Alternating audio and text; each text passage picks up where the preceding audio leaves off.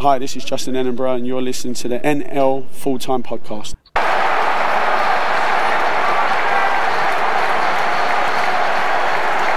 It's NL full time once again. Don't forget to subscribe to us via iTunes and Spotify. You'll get it uploaded to your phone every weekend. Coming up, we're speaking to Southport manager Liam Watson and their CEO Natalie Atkinson, Stockport County midfielder Sam Walker, and Gavin Sutton from Welling United fanzine. Winning isn't everything. Shortly, we'll be reviewing the FA Trophy quarterfinals that took place over the weekend and all the league action. But first, I'm going to bring in the people who are joining me this morning. I'm Luke Edwards. Rob is away channeling his inner Alberto Tomba, so Google him if you're not sure who that is. joining me is the man known as the Housewives' favourite. It's Chris Pratt. Hello, Chris. Uh, hello, Luke. We have to change that. but yeah, hi, I'm here. and also with us today is the man we know as Dicky. It's Rich Wharton. Hello, Rich. Hi there, Luke. Nice to speak to you again. And the man known as the GR Tourist. It's Tom Lang. Hello, Tom. Morning, guys. How you doing? So let's first head back to midweek. A massive result at the top end and the bottom end of the table. Fylde 162 versus Havant and Waterlooville to keep their promotion push going and also to leave Havant in the mire at the bottom of the table. Also midweek there was a games in the National League North. I went to the game at Edgeley Park where Southport were 2 0 up after 20 minutes and looking like they may well spoil Stockport's promotion push. But Stockport roared back in the second half. They got a goal just before half time through Jordan Keane. Then they roared back with two quick goals in the second half to win by three goals to two. A brilliant free kick by Sam Walker with the third goal. And after the game, I caught up with Southport manager Liam Watson. So I'm here for the NL Full Time Podcast at Edgeley Park, and I'm here with Southport manager Liam Watson. And Liam, a topsy turvy game. You came here to a team 18 games unbeaten. You went 2 0 up. Was the key moment the goal just before half time for Stockport, do you think? Yeah, to give them a massive lift. It's criminal for us to concede it. You know, someone switches off from a set piece of all, and, and we are drilled at set plays, and you know that that's really the sickening one for me. Uh, but it is what it is. That's give them a, a, massive lift going in, and then they've come out with it, you know, full steam, and then um, you know, from that point of view, it's made it a really difficult evening in the end. So what, what do you say to the players after that? Because they did just come on at times. It looked like they had an extra man in the start of the second half, didn't it? Yeah, we just got a uh, thing. We just come out sloppy, sloppy. Whether it's a little bit lack of experience or whatever, but we didn't come out right. We, we were far too deep been done down the side. Little, I don't know, was it an own goal? It, it, yeah, I thought it was, but he gave it to Stephenson. But yeah, uh, it looked more like an own goal to me. Uh, and then they've got a wonder free kick, which is not long after. You know, but you know, I'm looking at things there. So we haven't worked the keeper at all in the second half. You know, we did come with a match, you know, a game plan. Uh, and up until the 43rd minute, it worked really yeah, well. Yeah. Uh, unfortunately, the game's played over 95, not 43 yeah, I mean, open, opening sort of 20 minutes, you had to soak up a load of pressure. Then you got the goal. You, you were really clinical, weren't you? And then it was the tactic to kind of frustrate them a little bit because they were getting frustrated, weren't they, Stockport? Yeah, I think you've got to say now, honestly, Stockport are a really good team. Yeah. Uh, and to actually, you know, come here and have a right go at them, which we did. But I've got no complaints. Stockport deservedly won the game. Uh, no issues from that point of view. But you know, it, it, it is what it is. You know, we've just got to. Now we've got 12 games left, and we've got to try and get on a good run. In terms of the season, I mean, it was a, a horrendous start for you. I mean, what what did you do to kind of turn it round? Because you shouldn't have been down at the start of the season, and, and you've really pulled it around, haven't you? got rid of a lot of players who didn't really want to. Well, they probably did want to be here, or not all of them who left the club were, were in that, uh, but a lot of them should never have been. They, they, weren't my type of players. They shouldn't have. They shouldn't have been a Southport type of player. Uh, so it's been a tough, tough season uh, in terms of actually trying to actually. Uh, how would you say? Trying to build a team within a season, which is hard. Uh, you know, we, we, Southport had because I, I only come in late in. Mm. So in terms of recruitment, you know, allegedly Southport had a chief scout last year. If they did, I don't know what the hell he's done because, you know, uh, the, it, it, was just waylaid with bodies, and you know, it's easy going to getting players, but you got to get some out, and you know, it was just a mess. In terms of the project, then, I mean, where do you think you are with it? I know there's, there's ambitious, ambitious plans. I mean, uh, are you? Is it kind of consolidating? Was it was it plan to consolidate this season and go for it next year, or did you want to actually try and push on this year and get into the playoffs? Well, first and foremost, uh, Southport haven't had a manager for the last six years who completed the season. Mm. Which tells you an awful lot. You know, they've had 11, 12 managers in a period, that period of time. So that means that the number of players who've been through the door. And if you look now at the teams who, who are doing well in this league, Jim's been back here about four years. Mm. Uh, Kev Wilkin's been at Brackley. Jamie's been part of the management team at Chorley for a, a good four or five years. Uh, Jason Ainsley's been the, the manager up at Spennymoor for a long time. It's no coincidence that them teams are up there for a reason. And uh, you know, it, you start adding to your squad as you see fit. And, and, and at the minute, you know, we're pro- we are probably the average age of us are only 23 at the minute, mm. which probably is slightly young. But something to work with, I presume, going forward as well. Yeah, it just means we've got 11 or 12 players actually already signed for next year that means you're looking to bring in seven in the summer. There's some, obviously, we've got loans here. Uh, you know, some we might be able to keep, some we might not. But then there's others we've looked at. Uh, but the bigger picture is, you know, we're not going into a crazy season. We're not going to start the season with 26 players. We're not going to spend the first three months of the season trying to ship players out. Yeah. Uh, so you'd like to think we'd be a lot more settled. Excellent, brilliant. Uh, best of luck for the rest of the season, Liam. Thank you. And that was Liam Watson. And Chrissy was surprisingly honest, wasn't he, at the end of the game? He was quite critical of his team. He was brutally honest, wasn't he? And um, I think that's what you that's what you get from Liam Watson. They're always he always has tough sides, he always has physical sides, but he demands quite a lot from them as well. Yeah, he wasn't very happy with the way that they caved in. Is that the right word? Possibly. You were there. Did, did you think they caved in there? They didn't. Yeah, I don't think they handled the pressure of the crowd very well. Potentially, that's that. That was the um, the downfall of it. And like he says, they normally they're normally strong on set pieces, both both attacking and defensively, and, and they weren't really. Well, they were until Stockport scored the first, and then they did crumble a little bit. And like you said, they didn't really test the, the goalkeeper in the second half, so uh, that was a big disappointment for them. But there's big things happening off the field as well at Southport. And just before the game against FC United, which they played on Saturday, I caught up with the CEO Natalie Atkinson. So joining me on the line now to talk about what is happening off the field is Southport CEO Natalie Atkinson. Hello, Natalie. Hello. So just tell us, since you came in the middle of last year from Curzon Ashton, just tell us what you've done so far at the club off the field. So one of the big um, aims to employ a number of staff to take on key roles within the football club. So obviously I was employed, and over the last 12 months we've employed um, within the areas of community, commercial, and new club secretary, events and hospitality. The management structure in terms of um, sports scientists, physio, uh, and head coach as well as obviously Liam heading up that team. So that was one of the objectives to do that. There have been a number of ground redevelopments. So obviously the grandstand has been redeveloped, the pitch will be redeveloped, as well as developing a training facility. And one of the big objectives, obviously, employing somebody in the role of community so that we can engage with schools, education, all all aspects can kind of improve lives and hope to aim the aim really to um, put bums on seats on match days and increase our brand profile within not just the community but also the business community as well. And we're, we're starting to do that because we're starting to see new businesses come on match days with games and also attending our match day hospitality, school holiday camps an in-school coaching program. Later this year, we'll launch Healthy Schools Initiative. Tried lots and lots of things. Some things have worked, some things haven't worked and those things that have worked, kind of trying to capitalise on those at the moment. So the in-school coaching program and the holiday program within the community. Things are going in the right direction. Um, there's always going to be lots of bumps in the road. That is with with any new business or with any um, football club. But we are starting to see the fan base go up ever so slightly on match days, and, and that's great to see. There's lots of younger people come into the games as well um, because that's because we're engaging with, with our fans. So we've got two family days coming up where we're sending out um, 50 tickets per primary school, um, same with high schools for children to come along.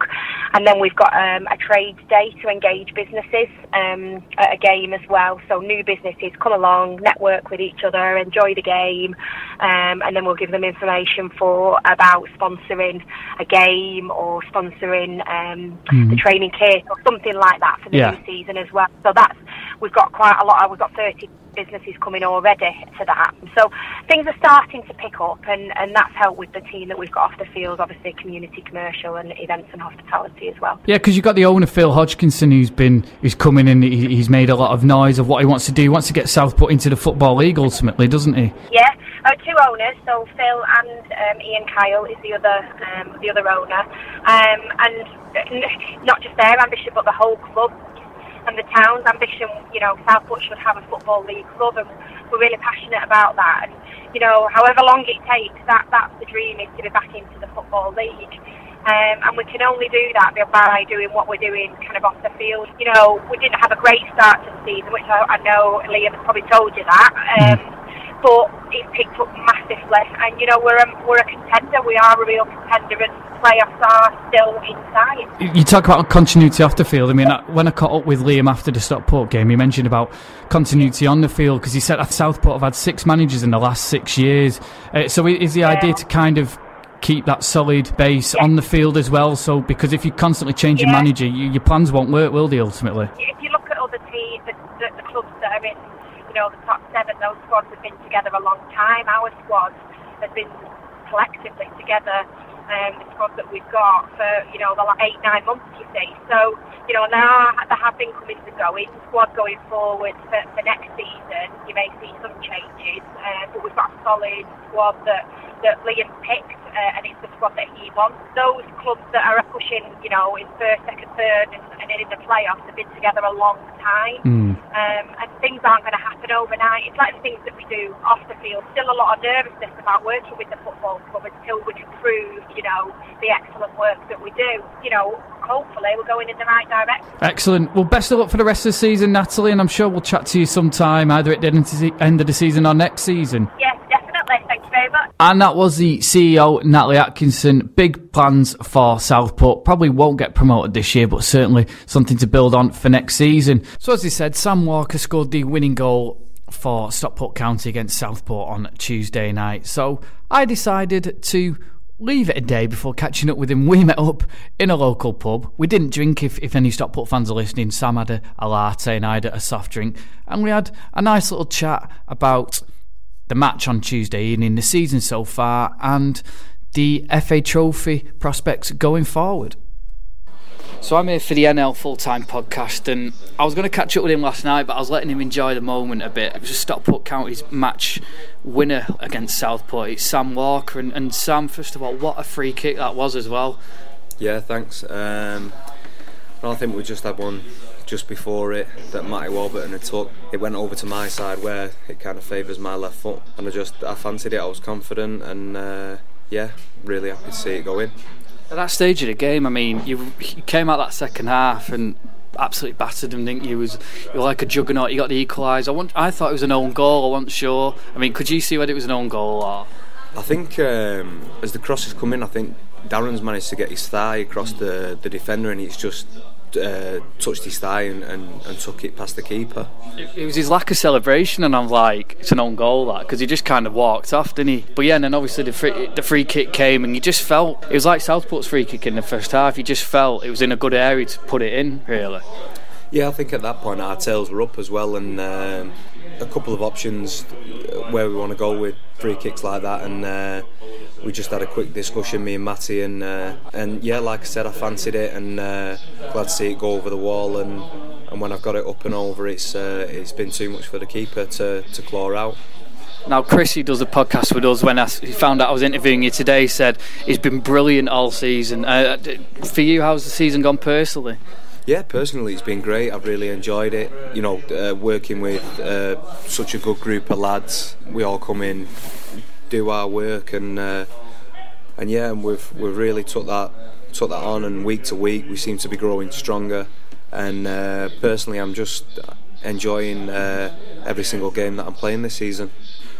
What's the difference this year? Because I've seen games last year similar to the Southport game where teams have come and scored first, frustrated, dug in, and you've not got the result. Whereas last night you carried on and you, you got the result in the end. Yeah, I think as a squad we've we've grown and uh, we seem to have more depth this year. We have uh, a couple of different ways of playing.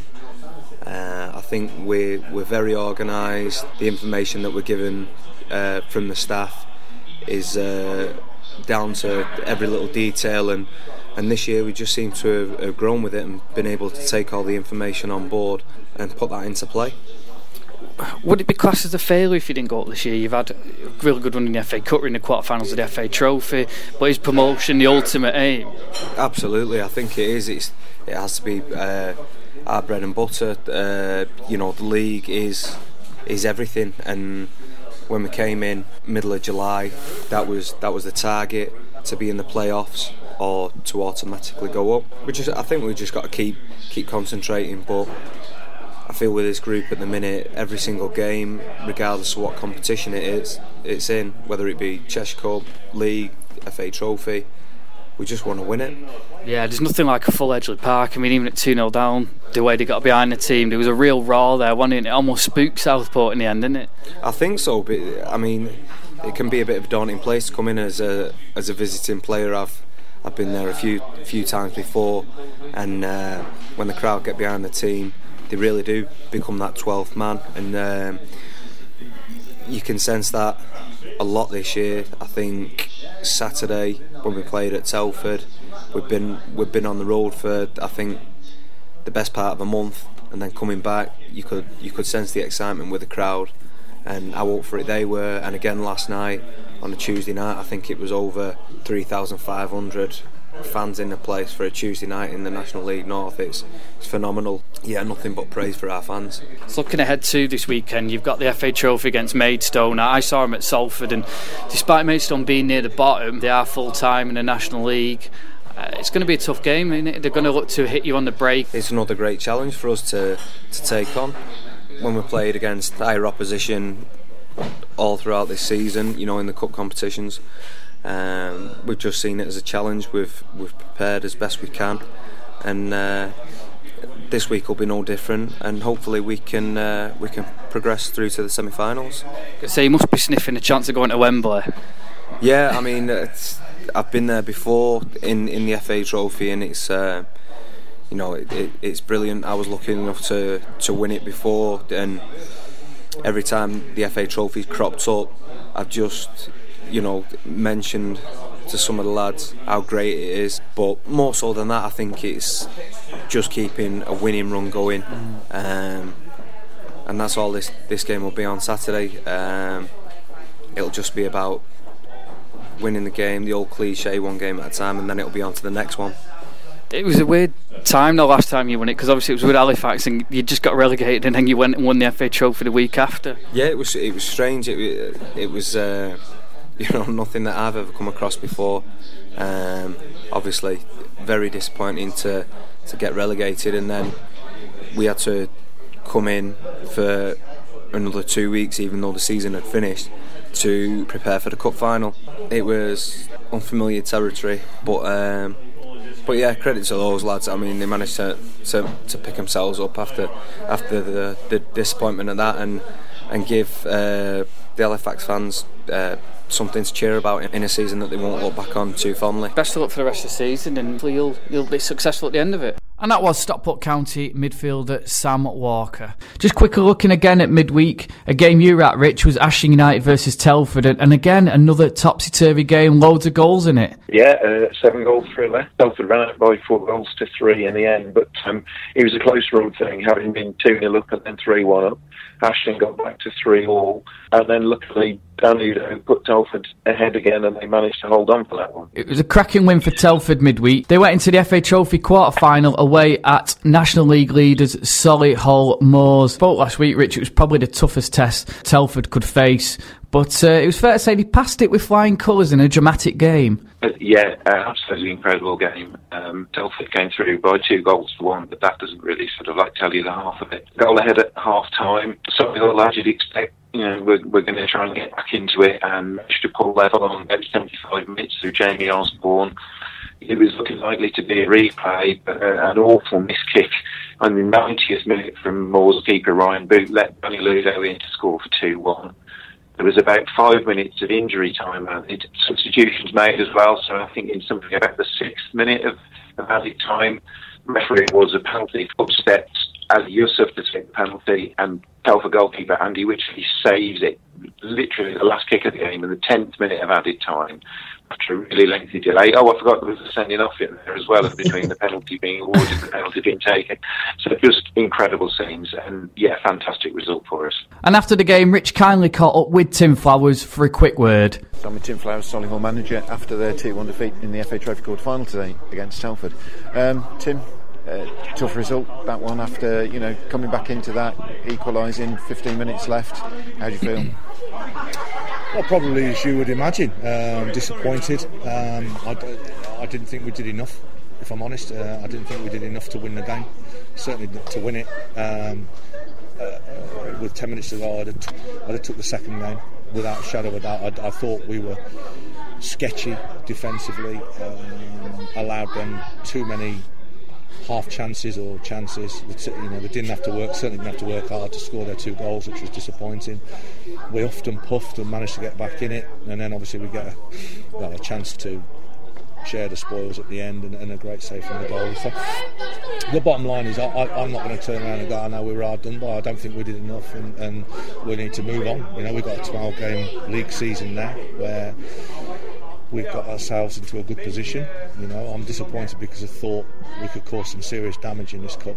Um, and we got ourselves and manoeuvred ourselves into a great position to do so with a, with a home tie, one the first one we've had, and um, and basically didn't do enough. Didn't I won't say didn't turn up because I thought we tried, but I just didn't think we were we were good at what we're good at, and that's putting people under severe pressure and, and pinning them back and making it really really difficult for for the opposition. And I didn't think we did it. Okay, some incredible drama at the end as well there with the penalty yeah. and then such a lengthy delay. There was a, there was a red card in there as well for Telford Staniel. So sort of, I, I, I, think I spied you. You weren't looking when that penalty was I being taken. I don't really look. I never looked when I was playing, but I didn't. I didn't look. No, and, and I didn't. This is what it was. I was, I was sort of thinking, and I well, listen, if he does net this, and it probably is going to be the last kick of the game, uh, we have we have got our job. Uh, you know, and I, that's not over egging that like you know we were we were on backs to the wall because that wasn't the case. But you know when you've got a game or an opportunity like we had today, you've got you've got to come and you've got to be ruthless and grab it. And we didn't do that. It was too wishy washy for me. And, and as I say, you know I'm I'm, I'm never one. I don't I say what I want to say, and I don't harbour grudges. And um, we move on. We've got a, a game on against Maidstone at Saturday tea time.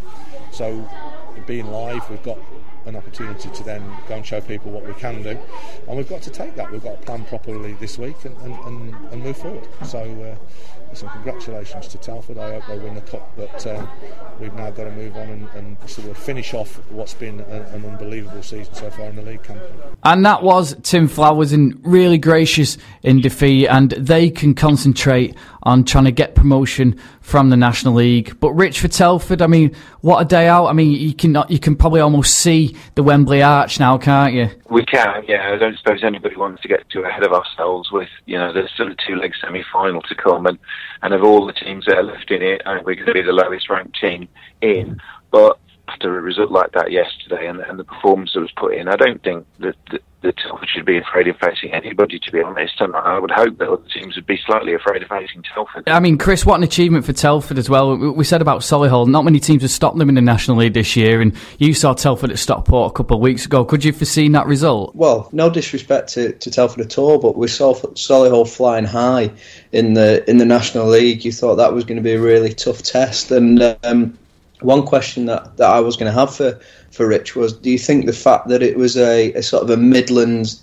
derby, if you like, or it was a, a, a, relatively local game, do you think that added a bit to the um, to, to, to, sort of the approach by Telford or, or certainly the atmosphere by the fans?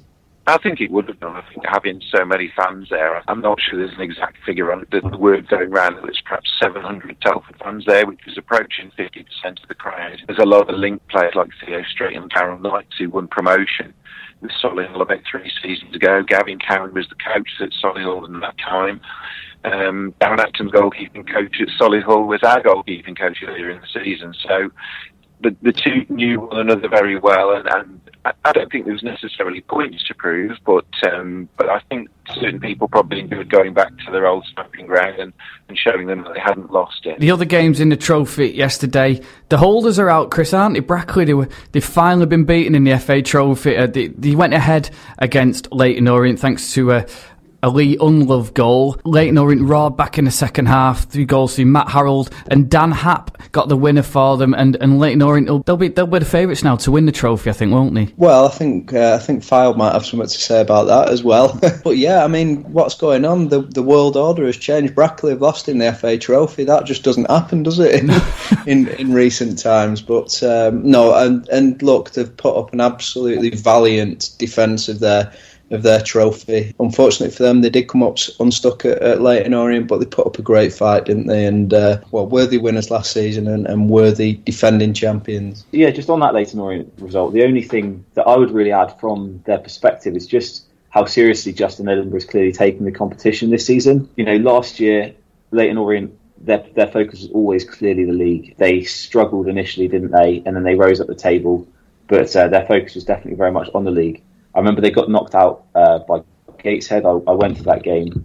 But when you look at the squad they put out yesterday, um, it was a strong team. It was pretty much exactly what you'd expect to see them play in the league. All their big hitters were there. You know, McAnuff was in, Macauley Bonne was it, Bonne was in, and they they still brought some other good players off the bench when it looked like they might not get the result. You know, it was Jordan Maguire-Drew that set up the winner, and he came off the bench about 56 minutes they wouldn't be doing that if they didn't really want to go all the way in this competition. And it'd be good for Leyton Orient. I think York did it a few years ago where they won the playoffs and, and the FA Trophy, and it'd be good feathering the cap for Justin Edinburgh because I know obviously they've got league ambitions. They don't really want to be in the, the non-league for too much longer. Longer, so if they do go up, and it is the last ever participation in the FA Trophy, I'm sure Justin Edinburgh will say, "Well, let's go out and win it with a bang." Absolutely, you know, you want to win everything you can play in, don't you? And you've got to take the opportunity, the opportunities where they come. So, that, yeah, you were right. They never wanted to be in the National League system, but now that they're there, it gives them the opportunity to win a trophy that you know they've not been involved with. So, why wouldn't you want to try and, and get that silverware?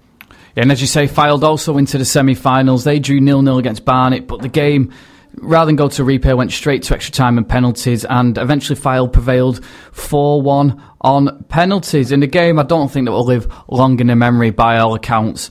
A game that you went to, Chris, Stockport County versus Maidstone. Really interesting encounter. Stockport, top of, second of the National League North, really pushing for promotion. Maidstone really struggling at the bottom of the National League. And uh, could you tell much difference between the two sides? Well, do you know what? It, it wasn't that bad. like it wasn't. It wasn't a terrible game, but uh, at all. It wasn't a thriller, but it wasn't a terrible game. I think. Um, I think what was really interesting for County, you know, County have got designs on on obviously being in the National League next season. There's a long way to go till that happens.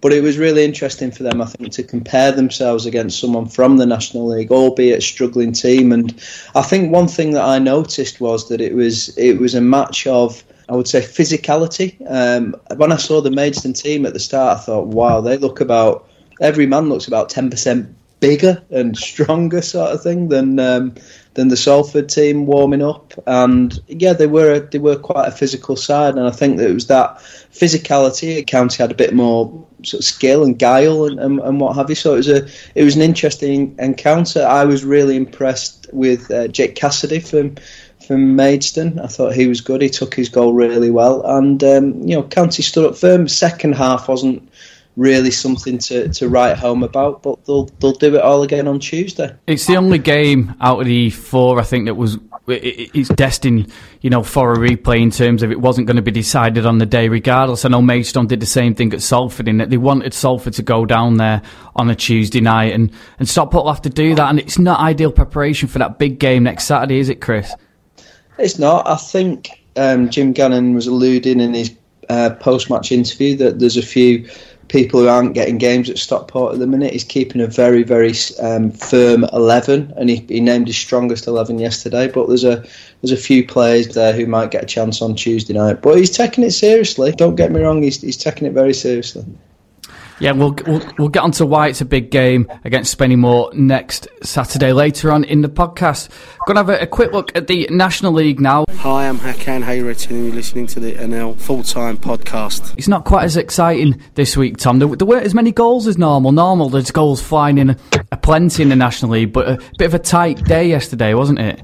First off, uh, two of the top scorers in the National League obviously weren't in action in Danny Rowan and Macauley Bonne because they were busy playing FA Trophy games. So that's going to take out a couple of goals anyway. Three games postponed because of the FA Trophy. It naturally looks like a bit of a sparse calendar. But yeah, I think the, the highest scoring game across the entire division was Hartlepool 1, Bromley 2, which isn't exactly goals galore, is it? You talk about the top scorers in action, not or not being in action, Danny Rowe and Macauley Bonne. Yeah, what one person who's, who's, suddenly making a noise in the golden boot race is Paul McCallum. He got two goals. Eastleigh pulled off a really impressive victory at Salford City, and he's now level with Danny Rowland. We wouldn't have predicted that at the start of the season, Tom, in terms of him being a golden boot contender. No, I don't think so. I agree with that. Um, he certainly wasn't one of the names that I was considering uh, when we were looking at our golden boot suggestions. Um, but he's having a really good sort of late winter spell. He's got six goals in February already. Um, two away at Salford City is a really good return. Um, and the question to be asked really is just where would Eastleigh be without his goals? I know it's a bit of a moot point. I mean, you know, where would any team be without their best player? But Eastleigh are all the way up in fifth They've scored 44 goals, of which uh, Paul McCallum accounts for 22. He scored literally half of their goals this season. They've got comfortably the worst goal difference in that playoff place. Um, their goal difference is plus two. The next lowest in the playoff spots is Harrogate Town with plus 18.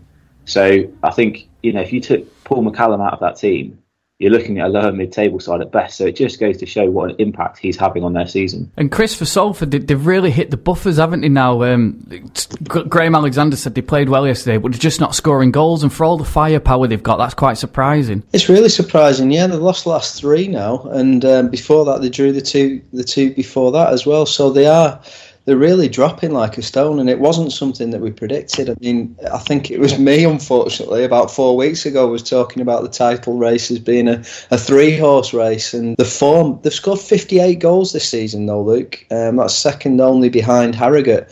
So they have got goal scoring in them, and we've seen you know how good Adam Rooney is. You've got you've got Danny Lloyd, you've got uh, Gaffney there as well, but it's just not happening in recent weeks, and it's it's really worrying. And more so, more worrying, I think, for them will be the defence because McCallum's goals yesterday. I've just looked him back on the uh, on the National League website, and they're, they're both poachers' goals, but they're both goals that um, Salford would be really disappointed that they did let in. It's not like you, Chris, to not put the mockers on people, but you know, like you said the other week, don't listen to me. Well, if the Salford players have been listening to you, that might be why. yeah, I'm not making predictions anymore. it, a, month or two ago, Salford brought in Matt Green, um, and up until that point, Gaffney and Rooney were banging the goals in. And ever since they've brought Green in and sort of messed with the team a little bit, they seem to have gone off the boil. Do you think there's an element that Salford is almost trying to do too much? They're so set on dominating this league, actually, they're going to mess with their own rhythm. And, and, maybe put themselves out of the playoff positions altogether. It's a really good point, that Tom. I know Rob made that, that point a few weeks ago, and it almost is like they want to send out a statement, but they've kind of been too clever. They, they, they, don't. They didn't really need a goal scorer, did they? With the, the firepower they've already got there, it, it kind of didn't make sense to me that they'd signed him. No, agreed. You know, between Rooney and Gaffney, that's 28 goals, um, and there's not many other strike partnerships in the league that are going to account for that many. Um, so I, would agree. I just think it almost feels like they. Your word use is statement, and that's absolutely spot on. They wanted to make a statement. They wanted to show their draw and the, the power, purchasing power they've got. Um, and I just I don't really think it was necessary. I mean, granted, they probably did need another striker in terms of if if Rooney or Gaffney did get injured, but to to sign someone from Matt Green who was doing they were doing well in League Two at Lincoln City. You know, he's a regular there, so they they had to sort of bring him in and play him. It wasn't like you're you're signing someone from the National League North or lower who who's a good hot prospect who you can bring in every now and again. You know, they brought in a player who they, they would have to start, wouldn't they? Yeah, and also you know that's another uh, interesting point is you quite often see with players who drop down, you know, essentially taking the money and dropping down the divisions. They've not really got anything to prove. Um, whereas when the players are being pulled up from the National League North and South from the Step Three divisions, there's a real desire and hunger to prove themselves. You know, dropping someone in who's coming down from League Two, as you say, having been a regular starter, into a team that's already going well, that there are naturally going to be questions around what's the motivation there, what's what's really going to drive him to push on and try and smash his way up the goal scorers charts. But it's just at the moment, it looks like a gamble that's not really paid off. Do you think, Chris, that Salford are at most risk now of dropping out the playoffs? I don't know. I, I, think they've got so much quality there. I mean, it's a really interesting point that Tom makes, whether they've got too much quality there, and it's unsettling the, the squad. But I think they've got enough quality there to to certainly certainly cement the place in the in the playoff spots. Albeit they're only one point in in those playoff spots at the minute, and and maybe even push up up the league and um, you know push into those uh, top two or three spots possibly. There are three sides directly below them in Harrogate, Gateshead, and Sutton. As you say, one point behind. That is three teams who none of them are consistent at all. It's win one, lose two, win three, lose one. You know, there's there's no real consistency there. If any of them can put a good run together, then Salford are very much at risk of, drop, of dropping out. I'd say. Team who managed to maintain top spot with Solihull not playing as well with Wrexham, they needed a 93rd minute equaliser from Cole Stockton up at Gateshead to rescue them a point, and and Gateshead had been gutted about that. It means they drop out of the playoff places because Harrogate got a really good win at Chesterfield in a in a game where Simon Weaver described Kelvin Langmead as wired randomly. it basically was saying he was heading and kicking everything away, but he's grateful for his return. It was their first clean sheet since October as well, and really good day for Harrogate. Not so good for Gateshead, but a brilliant one for Wrexham. Really significant thing happened at Wrexham this week, and Mm. um, Brian Flynn uh, was back as a, as assistant manager there. So Brian Flynn, you know, knows the club inside out. Guy with so much experience. And that could be really telling because that could be that experience. We talked about Brian Hughes, you know, being an inexperienced manager possibly for, for the size of club that Wrexham are. But with Brian Flynn coming back, so it's going to be a of the two Brians for the rest of the season.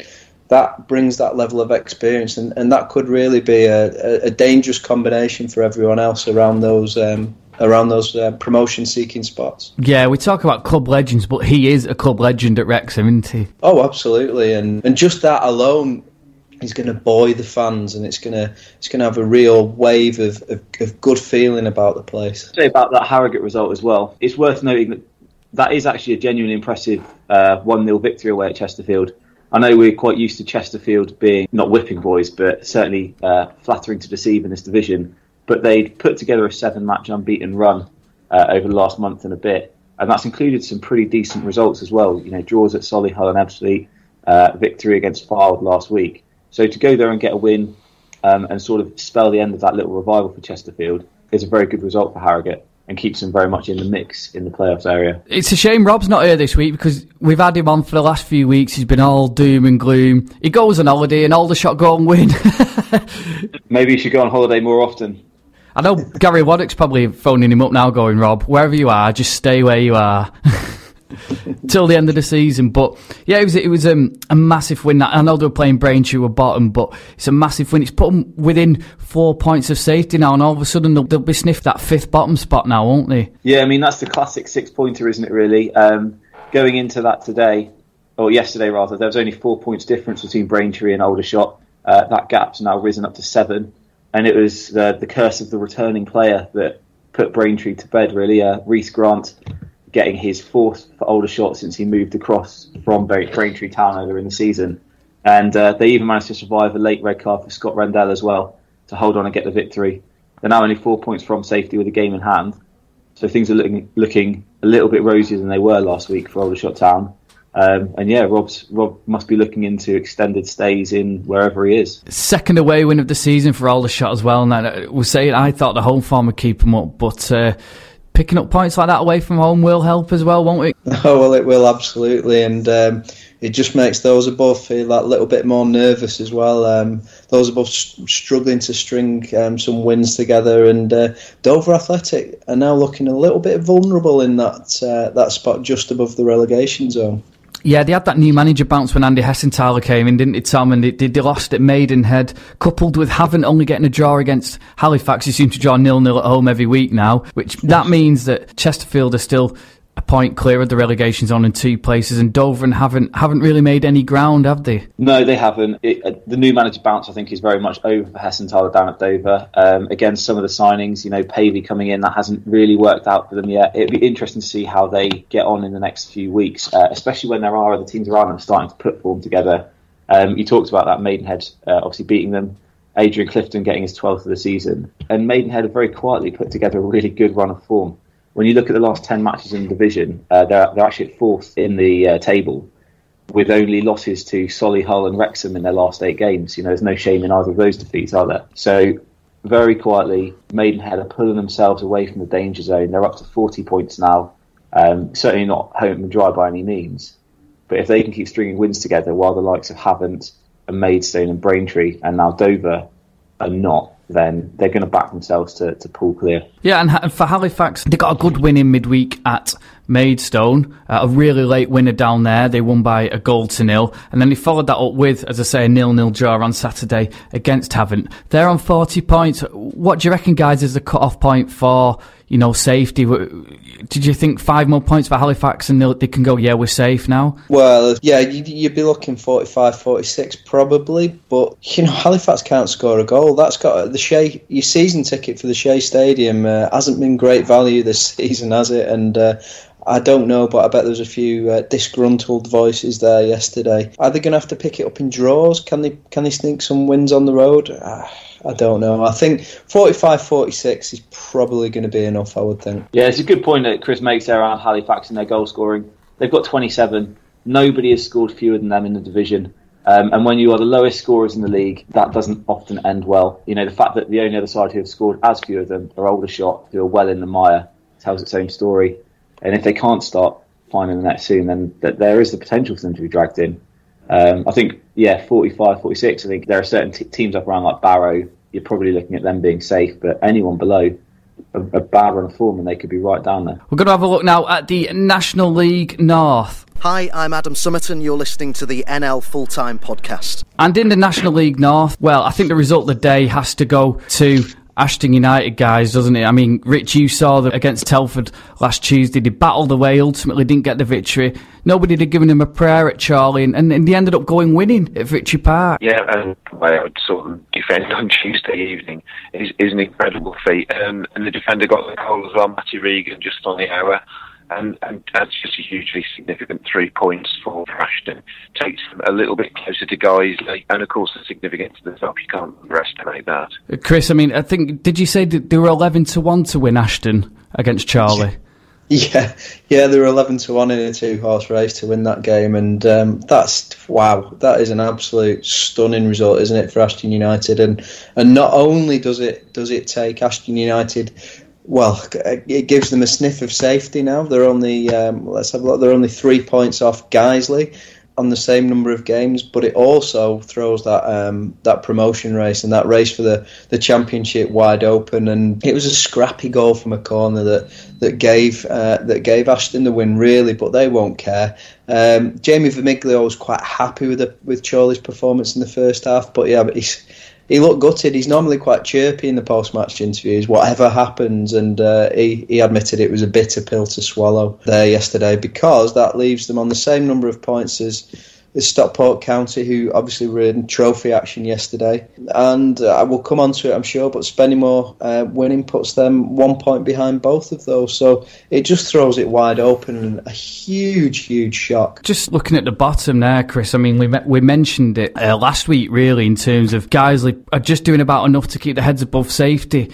Um, but they lost against Alfreton at home, and like you say, Ashton are only three points behind them, and they'll be worried now, won't they? They'll be really worried about Ashton. Ashton can can do that to teams, though. They really they can be really really difficult to break down, and if you do, if they don't concede early in that first half, I think the pattern with Ashton is if they do concede, they can concede a lot, but if they don't concede, they're really really tight, and um, they can hit teams on the break, and they only need one chance because they've got people who, who can put it away. Albeit I didn't think it would be Matty Regan mm-hmm. like it was yesterday. What a strange season it has been for Guiseley, and and unfortunately for them, whilst they are the draw specialists, they would have preferred a draw yesterday. As you say at the top, that really opens things up anymore. They got a 1 0 win over Leamington, and they've got a game in hand over Chorley and Stockport. And I think they're the real threat now, aren't they, to, to Stockport if Stockport are looking to win the league? And, and they clash next weekend, don't they? Oh, it's a massive game. It really is a massive game. And I'm not sure whether Edgeley Park might beat the uh, beat the five thousand there. I think next next weekend because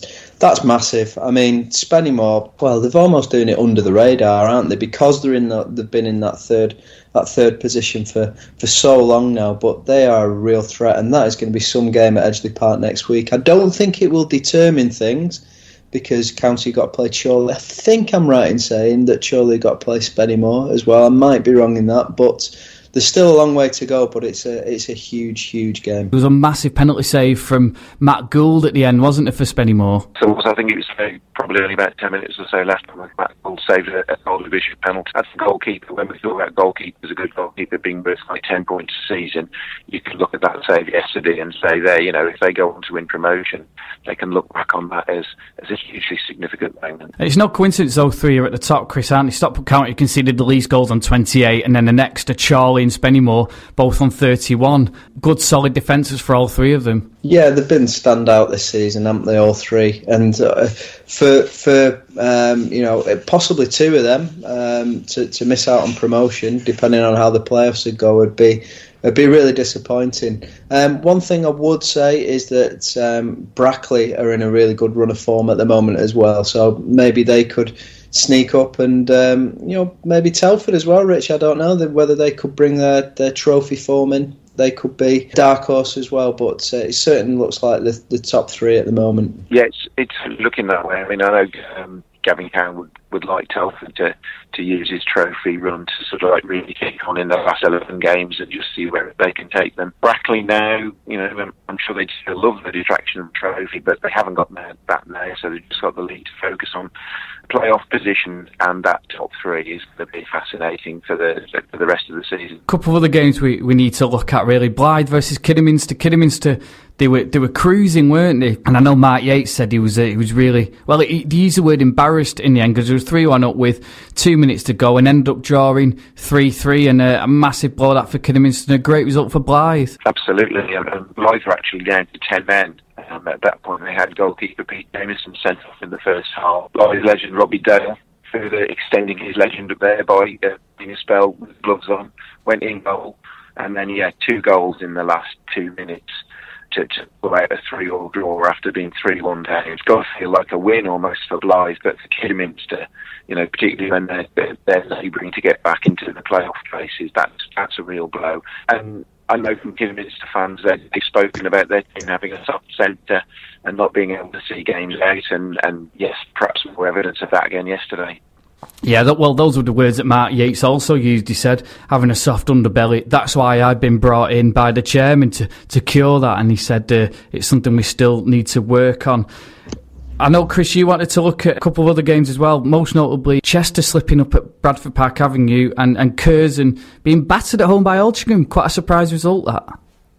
Uh, yeah, it was a surprise, especially um, because you know, Curzon have been going so well in recent weeks, albeit they did they were turned over by Brackley the, the week before. So, yeah, it was a real surprise, but fantastic result for Altrincham. And I think the only thing that will disappoint Altrincham fans, maybe not this morning, but when they when they look at, back over the season, is that their inconsistency that they can go and beat someone six 0 and then the week later they'll lose or they'll draw. And I think the teams that that um, that are really serious about you know going for promotion or going for that top spot really do have to put runs together at different points during the season. I don't think Altrincham have done that, but don't take anything away from yesterday. Joe Piggott with a hat trick as well, which is quite significant there. I think that was a fantastic result, wasn't it? Re- really fantastic result. And for Chester, was it a massive blow again? I know Anthony Johnson said last week that it's the worst injury crisis he's ever had as a, as a manager. And again, they're just outside of the playoff places, four points out of it. Bradford have recovered a little bit now, haven't they, with that wet win? They were going through a really bad spell, but they're, they're back up to fifth place now. Yeah, I think very briefly on this one, I think um, I think it was significant because Bradford got a win over someone who's up there in, in play a playoff rival, and um, I think what what all I'll do, I'll leave this one on. Just have a look at Bernard Morley's interview at the end because he uses words like embarrassed about a, the team's performance and it was laughable at times. Yeah, he, he was he was fuming really.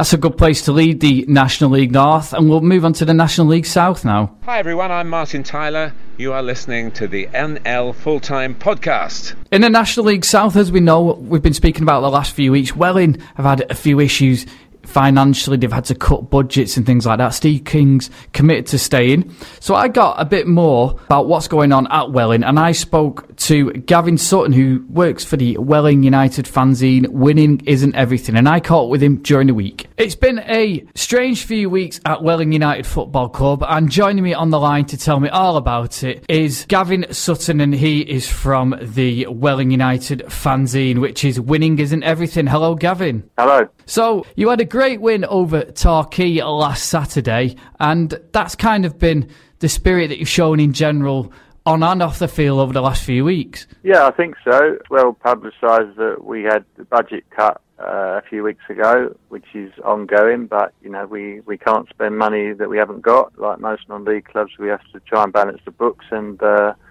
but the squad we have got is still capable, and um, as they showed on Saturday, with only sort of 14, 15 fit players, uh, we put in a really good performance and thoroughly deserved the win. Uh, what's been the reaction to the news? I mean, is it a case of the supporters have got some some clubs get buckets out, don't they? I mean, I presume the fundraising efforts have been stepped up, have they? I mean, we went. I don't know if you know the history, but in 2010 or a number of years ago, we we nearly went to the wall. We had uh, problems with HMRC and uh, supporters and whatever got together and raised 60,000 in no time at all. Obviously, it's disappointing for the supporters if we do cut the budget when we're in a, a, strong position, in a playoff position. But I think most of them understand that we want our club to continue and we don't want to spend money we haven't got or spend beyond our means. So if that means cutting the budget, then that's what we have to do. I, I certainly have no problem with that and I, I'm fully behind that and I'd rather have a club to support than one that spends beyond its means and, and goes pop. Was it a worry that Steve King might have left the club when the news broke? I think, as far as I know, he signed a two-year contract, and everything I've read and heard from uh, Steve himself that he would honour that contract, and uh, he has a very good record, as you know, at this level. You know, we're hoping he stays. Obviously, he's got to uh, balance the books a little bit and juggle around his players and his squad with injuries and such like. But um, so far, he's doing a good job. We know we've been played against Steve King teams and struggled in the past, and now we're uh, hoping that he can keep us up in the playoff position. You know, we will uh, we'll continue to run with what we've got, basically. Yeah, we're saying he's doing a good job. He's doing a very good job, I think, now in terms of with everything that has happened, and I think there's this sort of perception of Steve King that he can only work when he's got a really big budget, but that's kind of proving against that rule in a way now, isn't it? Because they say he's working with what he's got and he's still doing a really good job. Yeah, I mean, he's. I think you know he's he has a very good record at this at this level, as he's he's fond of telling people. But he has got a very strong record with different clubs at this level, but they've normally been well financed. And I think at the start of the season, you know, we, we had a, a very big squad, probably too big a squad, if if I'm being honest, in my opinion. But you know, we have to cut our cloth accordingly, and uh, he realises that. He's said that publicly. The owner, Chairman Mark Goldberg, has said it publicly. Between them, still putting out a, a, good squad on the pitch or a good team on the pitch. Results at home have certainly been very strong. Maybe away from home, not quite so good, but uh, we won the last one at Oxford week before last, so hopefully that will continue. And in terms of Welling itself, I mean, do you think with everything that's gone on, do you think it's maybe not the right season to be going up into the National League because obviously the travelling increases and things like that? Yeah, I mean, you know, we've we've only been going fifty odd years, and we've spent best part of a third of that at the at the top level of non-league football, which for a club and a support of our size and a club of our size is a miracle, really, in a lot of respect. Personally, at the moment, I don't think we're equipped to go up, but things change quickly, and you know, you want you want your team to compete at the highest level. I think Braintree went up sixth in uh, last year and went up through the playoffs and beat everybody. And now they're obviously struggling a bit. And suppose club-wise we're a similar size to them. But you know, we our, t- our home form has been very good, and we need to try and attract a few more people through the gate and uh, try and you know get finances from elsewhere, which I'm, I know the club are looking at, and I'm sure you know supporters will do their bit if they can. Yeah, because as you say, your fan base isn't isn't massive, but it's a very loyal fan base, isn't it? Absolutely. I mean, as I say, you know, the, the fans went a long way to bailing the club out a few years ago when they were in trouble. We have a loyal home support, we have a loyal away support, but like everybody else, we'd, we'd like to get more bums on seats and more people through the door because that way, you know, we can improve things. We people spend more money, bring more people, bring friends along And um, you know, the more people through the gate, then in theory, the the better budget we can have, and the more successful we'll be as a whole. So I'm sure that's what the chairman would like. I'm sure that's what the manager would like, and that's what I'd like as well. But we do have a very loyal fan base, but you know, we we need to increase it in any any way we can. And and just tell us a bit more about the fanzine, the Winning Isn't Everything fanzine, uh, how it all came about, uh, how it's Yeah. doing, and, and, and if people want to purchase one who, who aren't from Welling, how how they can do that. Yeah, I mean, we do we do have social media outlets. We're on uh, Facebook. Other, you can find us on there. You can find us, I think, on Twitter as well. Um, I'm not sure what the hashtag is because the editors bottled it and put me on here instead of him, so I don't know all the details of it. So, um, but yeah, we've we- we've been going for a few years. We stopped and then restarted. We do about, uh, I think we'll do three issues this season. We're up to number 50, 53 now. I think the next one will be, or what the last one was. And yeah, it's good fun. We have uh, saying a loyal bunch of fans, generally the older ones that that um, contribute to it. You can certainly get a copy through, you know, or getting in touch with us through through Twitter or on Facebook. Uh, I'm sure we'll get hold of a copy. We we don't run misses, but we have a, a very uh, nice printer that comes along and watches us and helps us do the printing for next to nothing. So thanks to him as well. And um, you know, we, you can always get hold of a copy, or we can we can mail one out to people. So uh, it's a very good read. I'm biased, but I think because we only do it three times a season, that it tends to be um, quality over quantity. Yeah, exactly. Sometimes it's better like that. And go on, I'll, I'll let you give the printer a shout out, seeing as he's been helping you out. Yeah, Nathan Finch is the printer's name, so thank you to Nathan because he uh, he does it for next to nothing. But as I say, uh, the editor in chief is Dave Fitchett, but he's the one who bottled it and got me on here instead. So we'll give it we'll give him a name check as well. Yeah, well done, Dave. Thanks for putting Gavin on under the spotlight. Yeah. But you'll you'll get all the praise now, Gavin. When when people listen to this podcast and tweet out, everyone will be like, we'll- "How good is we'll Gavin?"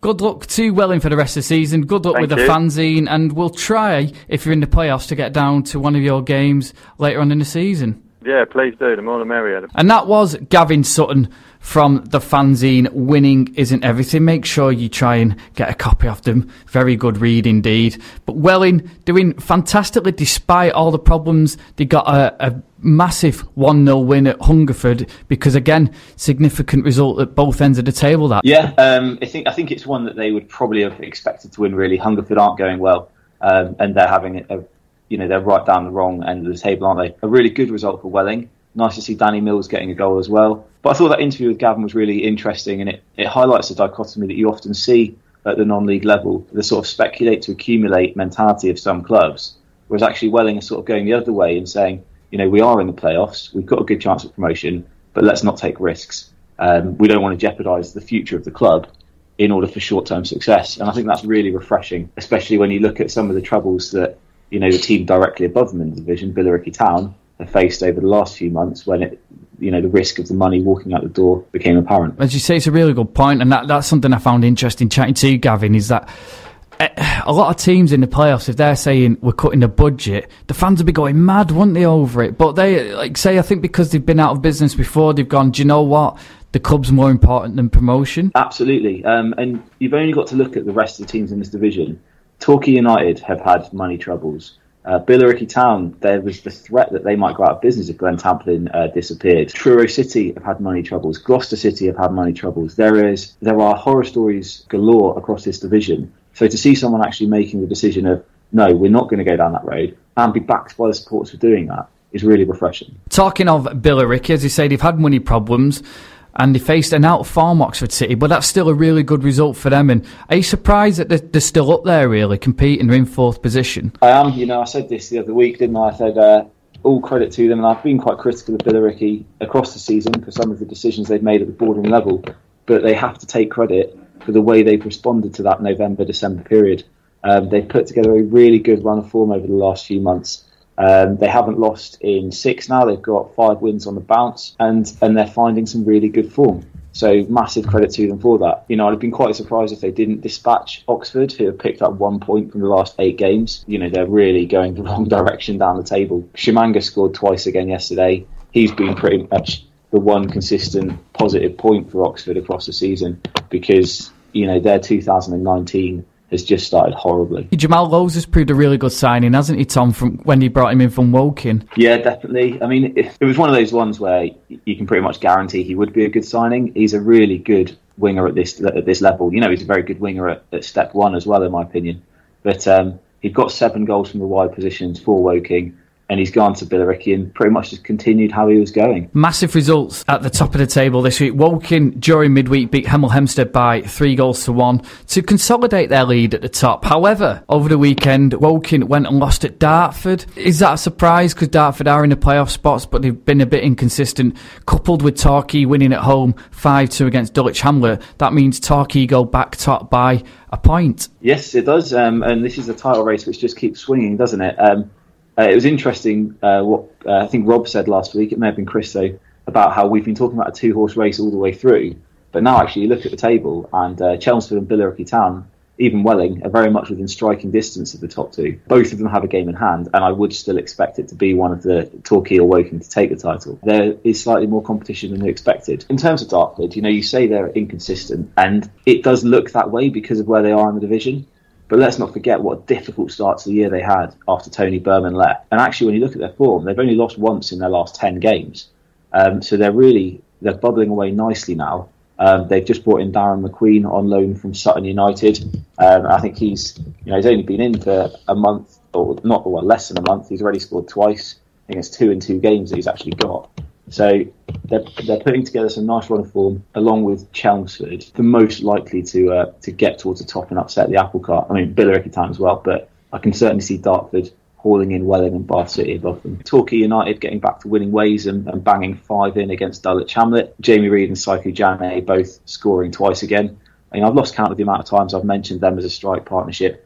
They really are absolutely on fire for Torquay this season. Between them, that's now 36 goals across the season, which is just a phenomenal return for a strike partnership. Chelmsford, bit of a slip up for them drawing nil nil at Gloucester. They'll be disappointed at that that they couldn't take advantage of Woking slipping up. Yeah, yeah, they will be. Um, I think any time you go half the length of the country at this level, um, if you secure a point as an away ground, you've got to consider that a good result. It's something I was talking about yesterday was just how much of a difference away fixtures make at this level. When you factor in that for Chelmsford to get to Gloucester, considering they've got to go halfway around the M25, they're probably looking at leaving at nine or ten o'clock in the morning. I think we, we sometimes don't give enough, don't pay enough heed to the impact that that will have on likely results. So to go there and get a point is still a decent a decent point in the conditions, I think. And then the other result was was Wealdstone. They won 3 0 away at Eastbourne Borough. We've spoken about Wealdstone a few times on this. Could we be expecting more from them given the squad they've put together? And, and I said yes, I think we should. And a 3 0 win away at Eastbourne Borough. Eastbourne's a difficult place to go and get results. It is a long way from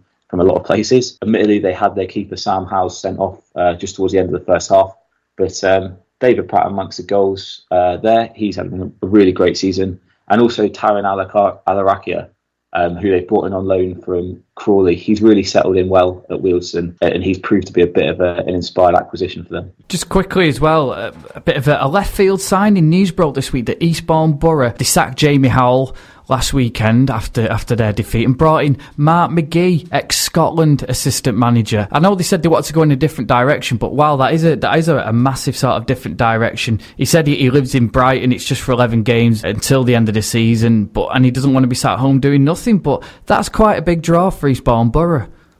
That's that's a really uh, big acquisition, isn't it? Um, it's a statement that they can get someone like Mark McGhee in for, for the final few games of the season. You know, maybe if he can come in and put together a good run, then he'll he'll want to stay on and see where he can take it next season. I was actually chatting to a couple of people from Eastbourne yesterday, and their opinion was that, that they're sort of just looking to get through this season now, but that they have big plans for next year. It is a difficult place to get players to go to. You know, they have the same sort of problems as Dover, that they're a long way away.